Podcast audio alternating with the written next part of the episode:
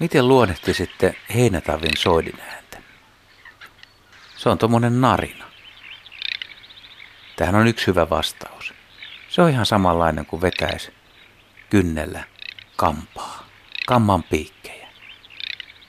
Ja tällä tavalla moni on oppinut aikoinaan heinätavin äänen.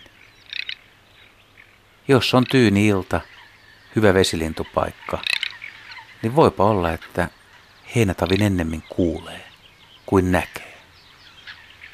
Näkeminen on meidän aika harvinaista. Eli opetelkaa nyt se ääni. Kampamainen narina. Heinätavi.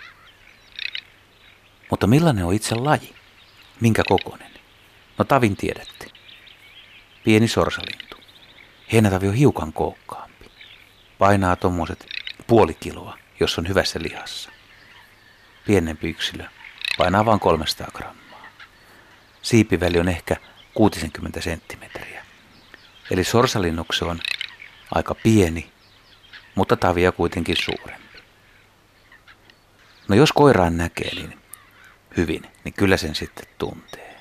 Sillä on vahva valkoinen silmäkulman juova ja se erottuu aika kauas. Rintapuoli kaula on aika tumma, kyljet vaaleat. Ja sitten jos näkee sen läheltä, niin onhan se ihan itsensä näköinen. Mutta mä puhun koiraasta. Naaras on tasaisen ruskea, ainakin kauempaa. Sen naamakuviot on voimakkaammat kuin tavilla, mutta niitä on vaikea nähdä. Niin kuin yleensäkin sorsalintunaaraat, niin lähes kaikki on samannäköisiä. Mutta on vähän eri muotoisia, eri kokoisia.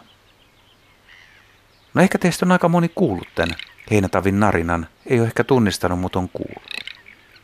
Mutta ootteko nähnyt heinätavin soidinta? Siis milloin tätä ääntä päästellään? Se on usein ruovikon kätkössä ja vaikka narinaa kuuluu, ei näe näitä soidin liikkeitä. Ja heinätavi saattaa nakella niskoja vähän niin kuin telkkä. Eli niin, että takaraivo osuu jo melkein yläperään asti. Telkkämäistä käytöstä. Ja samalla se kääntää päätä ja esittelee tuota silmäkulmajuovaa naaraalle. Se on varmaan aika vahva signaali toi, tuommoinen valkoinen silmäkulmajuova. Se näkyy hyvin. Joskus niitä lintuja näkee lennossakin. Koiraa tajaa kiivaasti naarasta takaa ja siinä saattaa olla useampikin heinätavikoiras. Tämähän on sama kuin sinia lapasorsillakin. Samanlainen käyttäytyminen. Heinätavi on aika vaatelias laji harvalukuinen, taantunut, vaarantunut, no suoraan sanoen harvinainen. Parimäärä arvio on tuommoinen tuhannesta kahteen ja puoleen tuhanteen paria. Vuosittainen määrä vaihtelee myös. Entistä harvemmin tulee linturetkillä vastaan ja aina kun näkee heinätavin, niin tulee iloiseksi, että kappas, siinä se menee. Mennäänkö pesintään, kesään?